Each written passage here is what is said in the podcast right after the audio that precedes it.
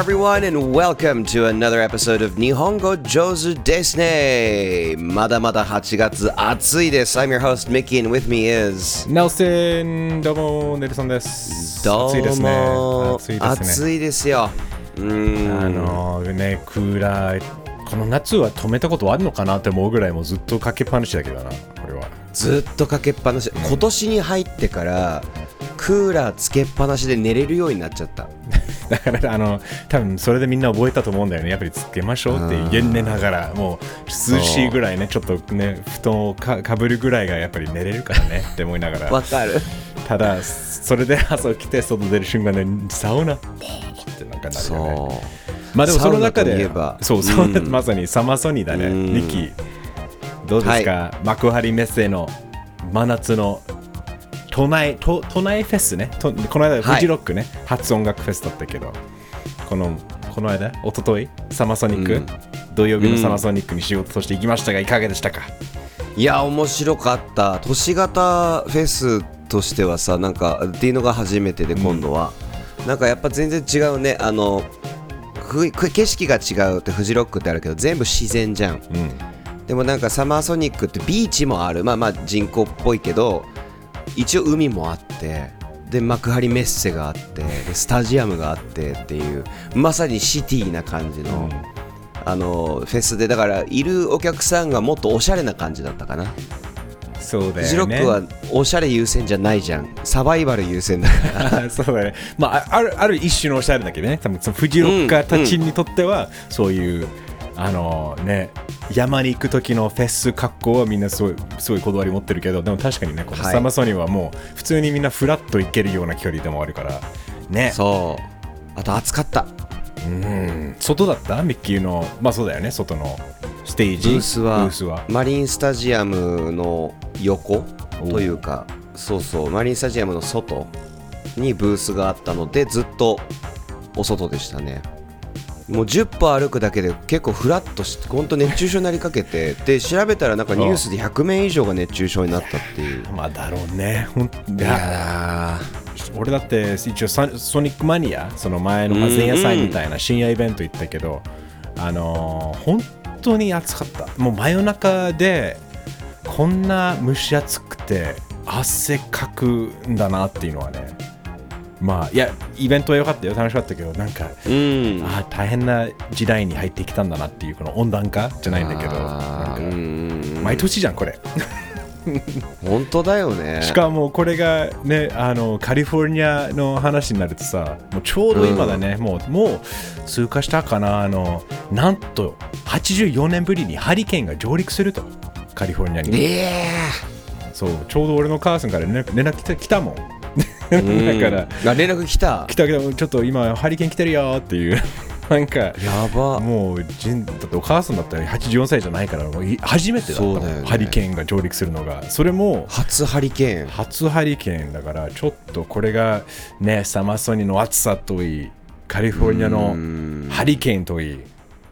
ちょっと大変だねそうだね。ちょっとありえん感じが続いてますね。もうもうもう、うん。温暖化来てますよっていうのは認めないといやねもうでももう遅いよ。もう遅いけどでも本当にそう。いまだにいやいやいやそれは自然現象ですよって。といやもうやめとけ。もう本当に。目を覚ましましょうぜ、本当にちょっといやーでもそんな温暖化を認めないといえば本日のニュースだと思うんいいですよ。ですね。ナイス認めないといえば本日のニュース。えー、4度目の正直トランプがまた起訴という。えいパパパパ4回目の起訴なんですよ。Number four in one year、ね。1年に4回もねすごいですよ。すごいペースだぜすごい俺起訴されたことないもん。いやもう俺もそうだ。トランプすげえじゃん。普通ないか。普通ない いや いやいや本当ねその、まあ、まあある意味自然災害とも言っていいよね。トランプ氏っていうねあの存在自体がねいろんな問題を起こしてるね。もう皆さんもこのポッドキャスト聞いてる皆さんはよくわかると思いますけど、うん。ね4回目。で今回が結構やばいじゃないのって言われているのでちょっと久しぶりにトランプネタをね取り上げてみようっていう話ですね、来年2024年大統領選が控えていてトランプはもう一度出馬をする意向を見せているっていうこともあっって、あとは改めてそういえば4度目の起訴って他のどんな内容だったっけとかっていう、それでこれが来年の選挙にどういうふうに影響を与えるのかっていうのをちょっと2人で話していこうということいやだよね。ちょっと真面目なニュースな回になりますが、そうですよ。ねまあ、今回の4回目の内容はなぜ、まあ、どうなったかっていうとこれもね、うんほ他の起訴された内容結構まあいやみんなやっぱり連携してる結局1月6日あと大統領、まあ、1回目以外はあの1ね月6日のその選挙結果を覆そうとした動きによるはい。問題よね。で、今回は、あの、いわば、えっと、アメリカの、まあ、政府とか国レベルではなく、州レベル、州の法律で、そのジョージア州。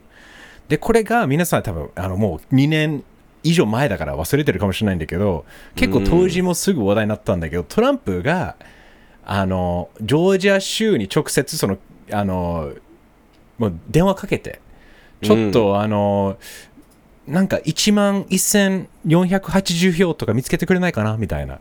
ちょっと、なんかこ 落ちてないかな見つけて、落ちてるよね？みたいな。それさえあれば大丈夫だから。今言おうと思った。そうそうそう。覚えてるミッキー？そうなんだよ。覚えてるよ。音声出てきて、マジで、何、ギャングのボスみたいな感じになってて、マジ1万千何票探せみたいな。そう。あの、数字がそう1万1780票ね。あの、はです。これがジョージア州のあの、フルトンカウンティ。フルトン、えっ、と、なんていうの、区みたいな感じだよね。あの、うんうんまあ、フルトン軍軍かな軍だよね。そう。うん。でそこでもう当時も話題になったんだけどやっぱりずっとこれをじわじわとちゃんと証拠を集めてトランプがちゃんとやろうとしてたことははっきりみんな分かった。よねみたいにいろんな、うん。あのまあ、保証人とか保証人っていうかあのなんていうか、うん。証人？証保証人じゃないそう、よね承認。承認。証人ね。ありがとうございます。Witnesses witnesses yes、で話をしてやっと起訴になったということですね。このジョージア州の中で、でこのジョージア州のあの法律がなんであの他と比べて違うかというと今回この規模が州だけじゃなくて本当に国全体で結構珍しいんだよねその州の法律が国全体に当てはまるっていうことで、あのもしかして皆さんあのマフィア映画とか見たことある人は分かると思うんだけど RICO はい。ね、こういう法律があるんだよね。RICO RICO 法。で、これが、あの ー、RICO 法。RICO 法。いいね、リコ法かっこいいよ RICO. The Racketeer Influenced and Corrupt Organizations Act. で、まあ、その RICO ってなってリコになってなってるんだけど、この、まあ、簡単にまと、ね、説明すると、いわばマフィアとか、その、いわば犯罪組織をね、と戦うためにできた法律で、もうちょっとコンテクストを出すと、州ごとに法律ってアメリカは変わっていると。で、連邦法っていうのも同時にあるんですけど、まあ、ジョージア州のこの履行法っていうのが、証拠として他の州で行われたものとかデータを集めて使うことができる。いろんな他の州での事象、えーも含めていいよっていう。これ面白いのがさ、逆に言うとアメリカってじゃあ州限定であの悪いことをしてれば結構逃げやすいのとかっていう。あの昔はそうだったんだよね。銀行強盗して州のラインさえ超えればあの警察は追っかけられないとかっていう時代背景がある。そのまあある意味名残。となっていて、ねただこのジョージア州っていうのは特にこの履行法をちゃんと強化しているちなみにこの履行法はですね他の著名人にも使われてるんですけどジョージアのね、うん。えーそれがあのラッパーのヤング・サーグではいはい。はい、ヤングサグと同じ法律でトランプは起訴されている やっぱりね、Trump's an OG, man. He's an original gangster. と。そうですね、オねリジナルギャングスターだね。いや、ね。まあだから、まあでも、はいあの、これが本当にね、ほあの逮捕になるかどうかまだまだこれからだけれども、はい。まあでも4回目ということで、え、今まで何だったっけっていうのは、ねえっと、振り返りましょうか、軽く。ね。はい、ちなみにこれ入る前に俺振り返ったの、自分でリサーチした時に、であの数え間違えてうん。あれまだあったまだあった あそうかこんなにいろいろやってたんだっていうわけでごめんなさい紹介していきましょ本当にそうだよね。だから、トランプってあんまりにも堂々とダメなことやってしまうから、そこはもうみんやっぱり怖いよね。怖い。なんかやっ、うんすごい、なんかみんな洗脳されるっていうか、ね、ダメなことやってるけど、だからなんだよみたいなって言われると、ああっていう感じじゃないんだけど、まあ、1回目ね、あのこれも、えっと、これ懐かしいってなっちゃうんだよ、皆さん。あの、ストーミー・ダニエルズ、ストーミー・ダニエルズっていう名前は皆さん覚えてますか？まあ、アメリカの AV 女優ですね。うん。あの彼女、まあ、 hush money、ね、トランプがそういうちょっとあの、まあ、ある意味、ある夜の、ね、遊びがあって、それをバレないようにお金を払って、それよくまあ日本でもあることなんじゃないかなと思うんだけど、今回はダメだったのが、それを普通の自分のビジネスエクスペンス、ね、普通のあの出費として、やっぱはい。会社の出費を間違って装って出したから、それを後々、そうですあの、やっぱ、やっぱ確定申告するときに、何これみたいな。え？みたいな。じゃないんだけど。あのさ口止め料をさ経費で落とすとか意味が分かんないからねね。で、その、おかげで、おかげせいで、おかげで、あの、彼の、ね、弁護士ね、マイケル・コーヘンが、もう逮捕されると。自分、はい自分の弁護士が逮捕されるってどういうことなんだって、なんかなっちゃうよね。まあ、身代わり逮捕みたいな雰囲気だったよね、うんあの時は。大統領になってから出てきた、えーまず最初のことです。それ1回目。で、しかもこれが、はいあの、一応本当に初めて大統領として初めて起訴されたっていうのは、この、うんね、起訴ですね。3月30日でしたね。今年の。はい。おそして、その2回目。これも割ともうちょっとね、まあ、3月でもそんなに遠く、遠い昔じゃないんだけど、ねえあの、2回目はあれだよね、マーラーゴ。ね、トランプのリゾート、ホームっていうかリゾートのね、な別荘も入ってると思うんだけど、そこに、やば、あの、大事な top secret documents 勝手にもホワイトハウスから持ち出した。いろいろ、はい機密文書をね機密文書を持ち出したっていうことで、ダメでしょっていうのもき起訴されたっていう。これも覚えてるよね、ミッキー。これすごかったね。だってさ、その機密文書が置かれてる場所が、彼の書斎だったり、it was the ballroom、まあ、ダンスホールみたいな、ラウンジ、トイレにも機密文書がその辺にこう散乱してたっていう、あの、状況なんですよ。ねだから、結構これとんでもない事件で、これで、ああ、トランプやばいんじゃないと思ってたけど、皆さん、2回目ですから、これまだ。これもね。しかもねねでこの時もいろいろまた話題になったのは、バイデンも同じことやってるじゃんみたいなね。一応、はいはい自分の車のトランクの中にちょっと資料が置いてかれて、おダメじゃんって、レベルが違う。本当に皆さん、あの、もうレベルが。もうトランプが堂々とあり得るものを分かった上で持ち出して、でおそらくええ。いろんなね、あの、御用達、ね、VIP を呼んで、そのマーラーゴでゴールしながら、あのね、機密し情報持ってるぜみたいな感じで、自分の利益として使ってたんじゃないのって言われてはいるし、なんか、これが、あの、一応来月、来年、えっと、5月2024年ね、2024年の5月にうん、えー裁判が始まるということで。だから一応、長いよね、こういう裁判、しょうがないんだけどね。でも2ちな回目、みに2 1回回目ですからね。そう二回目ですね。ちなみに1回目の時は、まあ、もちろん否認をしていて、うんえー僕の政治的な敵が仕向けたことだと言いました。2回目の時も、えー全部を否認していて、容疑を否認していて、えーこれもポリティカルな攻撃であると、うんえーいうふうに言っていました。あえーこれ2とうございます。年半待ってるっていうことは、俺のこの選挙を邪魔しようとしてるということを言ってました。さあと、そして3回目。3回目。まだ半分ですからね。いやでこれがあの Special Counsel January 6th Investigation と言われてるんだけど、この Special Counsel はもうあのね皆さん1月6日にやったねあの、はいトランプ大統領がもうやだやめたくないにゃーってなって、皆さんまーってホワイトハウス、はい。もう乗り込んですげえ完全再現。すごいでしょ？わーわーハンマーベイビーわー。あの そでそういうところでのあの、まあ、議事の乱入事件だよね。あのありました。あった。でそのやっぱりもうみんなどう考えても多分ね一般人でもわかるよね。トランプの言ってる言葉とかこのちゃんと、うんあの煽らしてよし本当に言ってるから彼もう言葉直接だからそれをちゃんとやっぱり本当に国をいわば民主主義をぶっ壊そうとしている本当にアメリカの中ではやっちゃいけないことトップ5に絶対入るわけだから、はいそれをやろうとしてたわけだからね。うん。本来であれば戦争が内戦が始まるような出来事だったのが、あまりにもしょうもなかったため 内戦にならなかったっていう。あのおばあちゃんとかねね。旗持って入ったおばあちゃん確か今刑務所でしょ？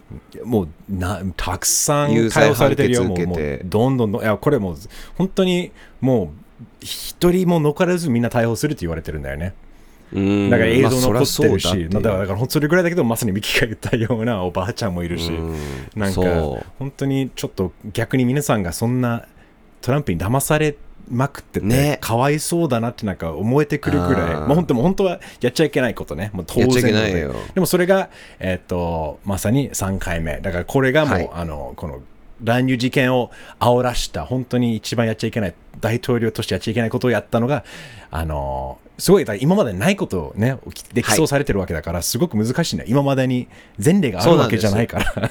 ないんです。だから本当に慎慎重にやらないといけないんだよね、この捜査とかも含めて、決定的な証拠は本当に1000%ぐらいの確確信を持った上で挑まないと、はい。逃げられるんじゃないの？っていうことで、そうなんです。だからこそね、年月かかったんですけど、まあ、トランプこれも容疑を否認して、えっ、と、これ、確かこの1月6日のやつに関しては、えっ、と、起訴をしようとしていた人たちのことを radicals っていうふうに言ってましたね。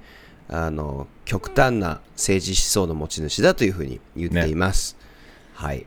で、それは3回目で、4回目は先ほど話したフルトン郡、ジョージア州のフルトン郡での、えー election interference、ね、選挙の妨害ですね。えーい、やー、どうですか、ミッキー？トランプ4度、4度目の正直、逮捕されるんでしょうか？逮捕、このね、4個目のが一番実際逮捕される可能性があるって言われてるんだよね。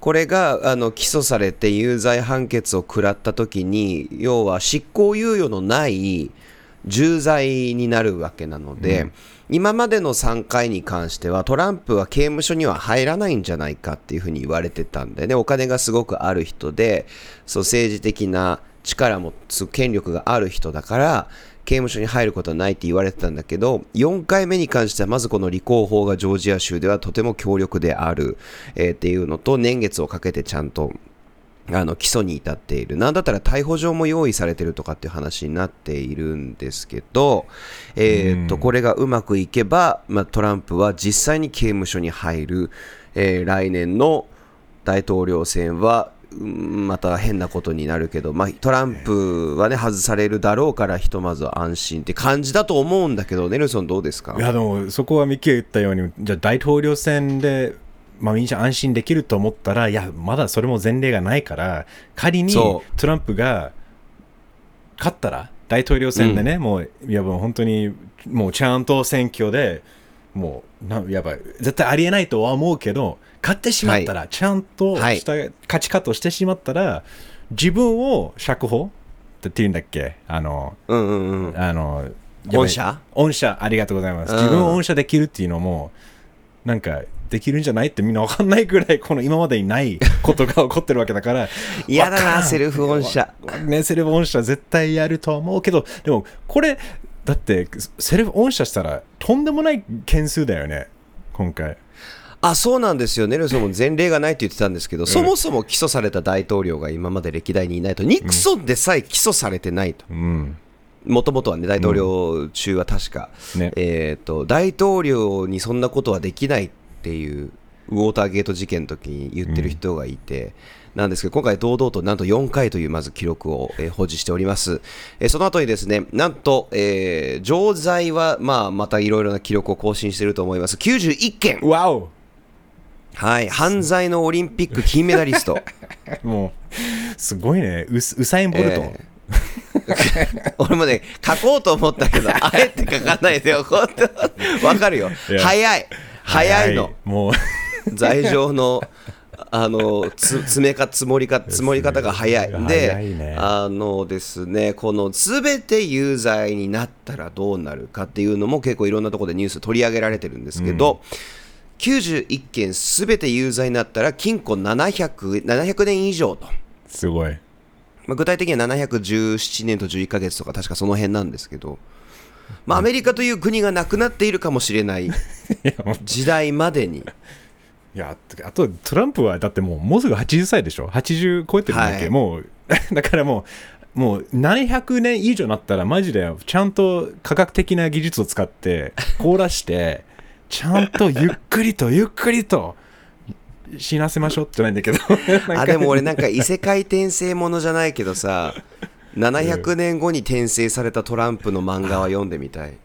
面白い確かに。そう書いてみるか 面白い。4コマ漫画トランプが700年後で起きたら面面白いね。いやでもだからこれがまあます、まあ、逃げ切れるとは思わないよね。だから本当にここんなにね起訴されてなおさらこんなにやばやっちゃいけないことをやってるっていう証拠も出てきてるわけだから本当に法律をしねアメリカのそういうなんていうか裁判のちゃんとね、うん。the, the, the, the rule of law ね法律のがね。そうそういうちゃんと守られれば大丈夫でしょって思いたいんだけどただ怖いのがこのトランプ支持者やっぱりどんどんどんどん過激的になってるよね。その支持が、うん。熱くなってるよね、この。俺すごいなんか気になったツイッター見たんだけどあのーこれは CBS、ね、割とお、ね、あのやっぱまあ日本でいうとテレ朝とか、えー日テレみたいな、うん。割あの王道なメディア、えー媒体と、えーまあ、YouGov よくやってるあの、うん。そのえっとひょなんていうか投票まあそう統計出してるところね。統計出してるところだよね、うん。でそこであのトランプ支持者に聞いたことが、はい。あの Who do you feel is telling you the most truth? 一番なんか真実をね言ってくれている人は誰なんですかって自分の周りには。うん。で、あの42%が、えっと religious leaders ほうね、宗教的な。んそう牧師さんとかね。でそれでもあじゃあ半分以下だねっていう。ね。一番だっていやだって牧師さんが真実を言わないとダメじゃん。キリスト教圏の国なのにね。ねって思うから。でそのまうん。ああでもまあじゃあ意外とみんなちゃんと疑心持ってんだなと思いながら、はい。56%は、えーやっぱ自分のいや一票入れているあの保守派の政治家はああ、ねだからその政治家もでもそれでもすごいね。自分牧師よりは政治家の方を信じるっていう。ね。不思議だね。でその上に63%が friends and family あはい。来た。家族親戚友達。やっぱりそこはちゃんと、えね、63%、それでも63%、ね。その上に、うん。number one, shining in, at number お one, Donald Trump, 71%。ーいやいや71%。71%が71%一番トランプあじゃじゃないで一番信用するのがトランプだとそう。やっぱ、あの、いそう、しこの質問難しいんだけど、feel what they tell you is true。だから、その人が言ってることが本当かどうか、真実かどうかっていうのを、うんどれぐらい思うのかって、その70%はトランプがまさにそうであるっていう。いや絶や。対に本当のことを言うなんか本当真実っぽく聞こえるってことだもんねそう。家族や友達よりもトランプが真実を教えてくれると神じゃんもうカルト、it's a little cultish. ね。It's a, it's a, little- it's a little cultish. ね、ちょっとカルトチックだよね、めちゃくちゃ。ねでもこれ自分ちょっと安心、あごめんね。安心したのは友達家族の下にその他の保守派の政治家だったり、メディアフィギュアスだからベン・シャピーロだったりとか、あの辺も含めてってことでしょ、そうそうそうそう。FOX ニュースのアンカーとかね。いやーネルソンこれはでも実感する？いやだって、まあ、このポッドキャストも話したと思うし、そのじ変えるとね、やっぱりカリフォルニア結構リベラルなイメージはあるんだけど、はいもう変えるたんびにどんどんどんどんトランプ支持者が増えてる気がするし、自分の家族でさえも。なおさら自分のお父さんが住んでいるワシントン州でさえも、やっぱりあのトランプが大大統領になってからいっぺんに変わったんだよね。だから、多分やばなんだろうね、その、な引き金になったんだよね。その今までのその言い方あれだけど、ちょっとクズ人間じゃないんだけど、考え方がちょっとやっぱり保守派、やっぱりちょっと若干差別主義者じゃないんだけど、やっぱり昔のアメリカがいい、やっぱりあの戦後の白人が多かったアメリカがいいっていう人が、トランプのおかげでどんどん堂々と堂々とは喋れるようになったとか、そのカミングアウトしてきたっていう。カミングアウトしてきたやっていうような感じにも感じれるよね。ミッキーはどう？自分の周りの家族とかそういう俺トランプに対する気持ちはみんなどいないんだよねあんうまり、うんうんアメリカにいる俺の親戚とかはどっちかっていうとキリスト教熱狂的なキリスト教信者でうん。キリスト以外を信じない的な感じうんうん。の人が多い、でももしかしたら政治の話をしだしたらそのトランプよりかは分かんない。ただなんかもうこの国終わってるよねっていう絶望感の方が俺の周りは多いかな。親戚で。むしろ日本にいる周りの人がトランプ好きっていうのが多い俺の場合は。なんかな何なんだろうね。その日本人はまあ価値観が合うわけじゃないよね。でもなんなんなんで？なんでトランプ人気あんの？少なくとも言えるのは俺の周りでトランプが好きって言ってる人たちはえっ、と名誉白人のバイアスがかかってる。だから、アメリカの話をするときに白人目線であの話をしてる。特にトランプの熱狂的な日本の支持者っていうのはそれが多い。なるほど。不思議だね。うん。うん。あと Q アノンとかがすごい日本でも流行っちゃって、陰謀論とかをすごく信じる人が増えたかなっていう印象。それもあってトランプっていうのがやっぱちょっと日本でも一部では神格化されてるかなっていうイメージですね、確かに。それはだからもう掘り下げるとやっぱり2ちゃんじゃなくて4ちゃんとか8ちゃんとかそういうようなネット掲示板。もともと日本が発祥のそういう掲示板でうん。結構このめっちゃ保守派の、えートランプ支持者なのかわかんないんだけどただねアナキーをね なんか多分世間を騒がしたいっていう人だけっていうのもいると思うんだけどやっぱりねうん。みんなが自分そうやってソーシャルメディアね、 disinformation とかね、フェイクニュースをうまく使えば、やっぱ混乱を招く招けるっていう、招けるっていうのだけじゃなくて、トランプをしなんか大統領にもできるっていう、このソーシャルメディアが恐ろしいな。この今の時代ってもうやっぱり武器に本当にいつの間にかみんな自分の武器にできたっていう。あの SNS で最初に大統領選で成功してるのってオバマなんだよねそうなんだよ。だからすごい希望があったんだよね、あの頃。覚えてるもん。ん Facebook とかオバマのすごいもうなんていうか、いや、なんか使い方がめちゃくちゃ斬新だったし、あすごいめちゃくちゃ Twitter、Facebook、Instagram 使ってるんだなと思ったけど、うん。ね、それはこうなった。それが、はい、まあね、うん。あの時代のネットも今と全然違うからね、まあ、コニー2012とかあったけど、うん、あのいろんな詐欺、大掛かりな詐欺とかもあったわけですけど、まあ、そういうのがあって、で、まあ、それをだから参考にトランプ政権で、ね、使って、もうだから今回の2024年の大統領選っていうのは、まあ、SNS がすごく大きなうん引き金にはなってます。それちょっとアフタートークでね、改めて AI と SNS の大統領選の影響の話はするんだけど、その前に、じゃあ最後に2024年の大統領選ってもう予想できる？どうなるか。いやー、でも、ぶ多分俺の中では7割ぐらいはバイデンでいんでいくんじゃないの？って思っちゃう。もうあの結果的にもう現状維持っていうのはやっぱり結局、本当はそれがトランプまでは多い多かったんだよね。やっぱり特にこの、でもやっぱりトランプがだから分かんないよね。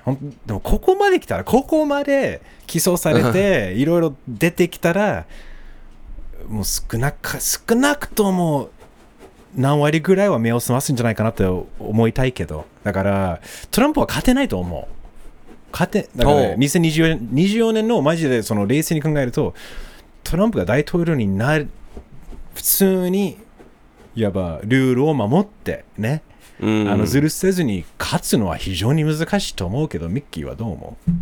そうだね、でも信者みたいにまでなってる人たちっていうのは、トランプ支持者の中でも多分結構ちっちゃいパーセンテージだとは思うんだよね。うんただトランプのすごい強いなって思うのがその何割かを確実に掴んでて心を。唯一大統領多分これもあれですよ。初めてですよアメリカで。大統領であった人が自分のソーシャルメディアを持ってるっていう唯一の元大統領。トゥルースだからねしかもそんなもん ね、本当いやみみなんか X にねツイ、ね、はい。元ツイッターに戻ってきてないのが、なんかすごいね。ちょっとなんかすごくない？トランプ。ね、なんか意固地なのもやっぱでも作戦なのかなって思うのが、FOX ニュースが今週の水曜日日本時間でいうと木曜日に共和党内の初ディベートをやることになった時にトランプ途中まではね出るつもりだったけど、まあ、4回目の起訴とかもあってか突然欠席するというふうに言って、うん、その後やる記者会見もやらないっていうふうに言って一瞬こう隠れることにする。でもいろんな専門家が言うにはこれがむしろトランプにとって有利になる可能性もあるっていうその木曜日のディベート次第でどうなるかっていう、うん、まあ、まあうん、ね。いやだから何多分トランプが一番すごい天才的にうまいのがこのメディアなんていうのニュースをなんていうか話題を作るんだよね。話題作りだよね。そう。でだからそう。じゃあそうまあうまいかどうかわかんないけどその必要性が分かってるんだよね。ものすごく自分がとりあえず、うん、いい悪い関係なくトランプっていう名前が出てるなら勝ちだっていう。そう。あのだからこそねまさにこのディベートでやっぱりみんな多分共和党内だったらトランプと戦う前提で話すからトランプの話いっぱい出てくるから、うん、彼はいなくてもトランプの話になるじゃん。出なくていいじゃんって逆に。そう。マジでビジネスマインドとして普通にまあ、正解かもしれないんだよね。正解だと。だって他の、ね、例えば他の候補たちに対する質問で1月6日の国会議事だとのことはどう思うとか、うん、えっ、ー、と2000、えー、あれは何？20年の選挙は不正があったのかどうかっていう質問が出てきたときに、うん、そこでね、共和党内でトランプのことをこうディスるのかどうかとか、ね、でも同時にその選挙アメリカの選挙っていうもの自体を否定するのかどうかっていう瀬戸際に立たせられるっていう。結構これトランプがいない方がトランプには有利な状況。起訴内容について言及できなくなるからっていう見方もあるそうで。ちょっとそこはあとねトランプがうまくネルソンの言った通り大あのいろんな弁護士を使ってかいくぐっていって生き残ってしまったらやばいと思う。うん。まあそうだね、うん、あの実際に本当にこの起訴されたものから結果的に無罪になったっていう証拠になったらそうだよね。それはもう、うん、あの逆にスーパーパワーになるよね。あんなにね、一時期ねあのコロナもかかったし死にそうだったんだけどそれでも勝ったしなんか多分どんどんトランプが復活して強くなっていくやばい敵みたいなやばい超、ね、ラスボスだよね。民主主義のラスボスじゃん。民主主義のラスボスドナルド・トランプ。いやでも、ね、リスナーの皆さんどうですか？この、まあ、ちょっと日本ね、はい、とそこまで、まあ、関連してるわけじゃないんだけどでもなんかあの日本人から目線ね見てトランプどうですか ?4 回目の起訴はもう逮捕しようぜっていう気持ちはあるんでしょうか？それか、なんかもう普通、もうどう見てるのか普通に気になるので、皆さんぜひ、ね、ハッシュタグ日本語上手、NIHONGOJOZU、または日本語上手 pod at gmail.com またメールください。はい、あと Patreon ね、あの、この後アフタートークもあるので、はい、えー、パトロンの皆さん限定なので、えー、よかったらチェックしてくださいね。We're going to talk about AI and SNS. はい、ね、というわけで、あのまあ明るくね、yeah. 暑くていろんな嫌なニュースもあるけどまあまあでまだ夏もね.あのもう少しまだまだこれから後半というか後半に入ってきてますけどもう。夏いろいろ遊びましょう。いいね。そうでね、うん、あのまあ秋秋涼しくなってきたらねもうちょっと涼もうちょっとしたら涼しくなるよね。っていうことだよね。そうですよ。で楽しみしてます日本、はい、楽しみしてます、ね、日本が嫌いになりそうな夏ですね今年は、はい、暑すぎて涼しくなった頃には私はバスケまたやってるのではいお楽しみにということで Sorry have a, have a pleasant week hopefully yeah, yeah. and we'll see you and Friday we'll see you, yep The Bear Season 2 The Bear The Bear お楽しみです楽しみにまたね See ya bye bye はいバ日本語上手ですね。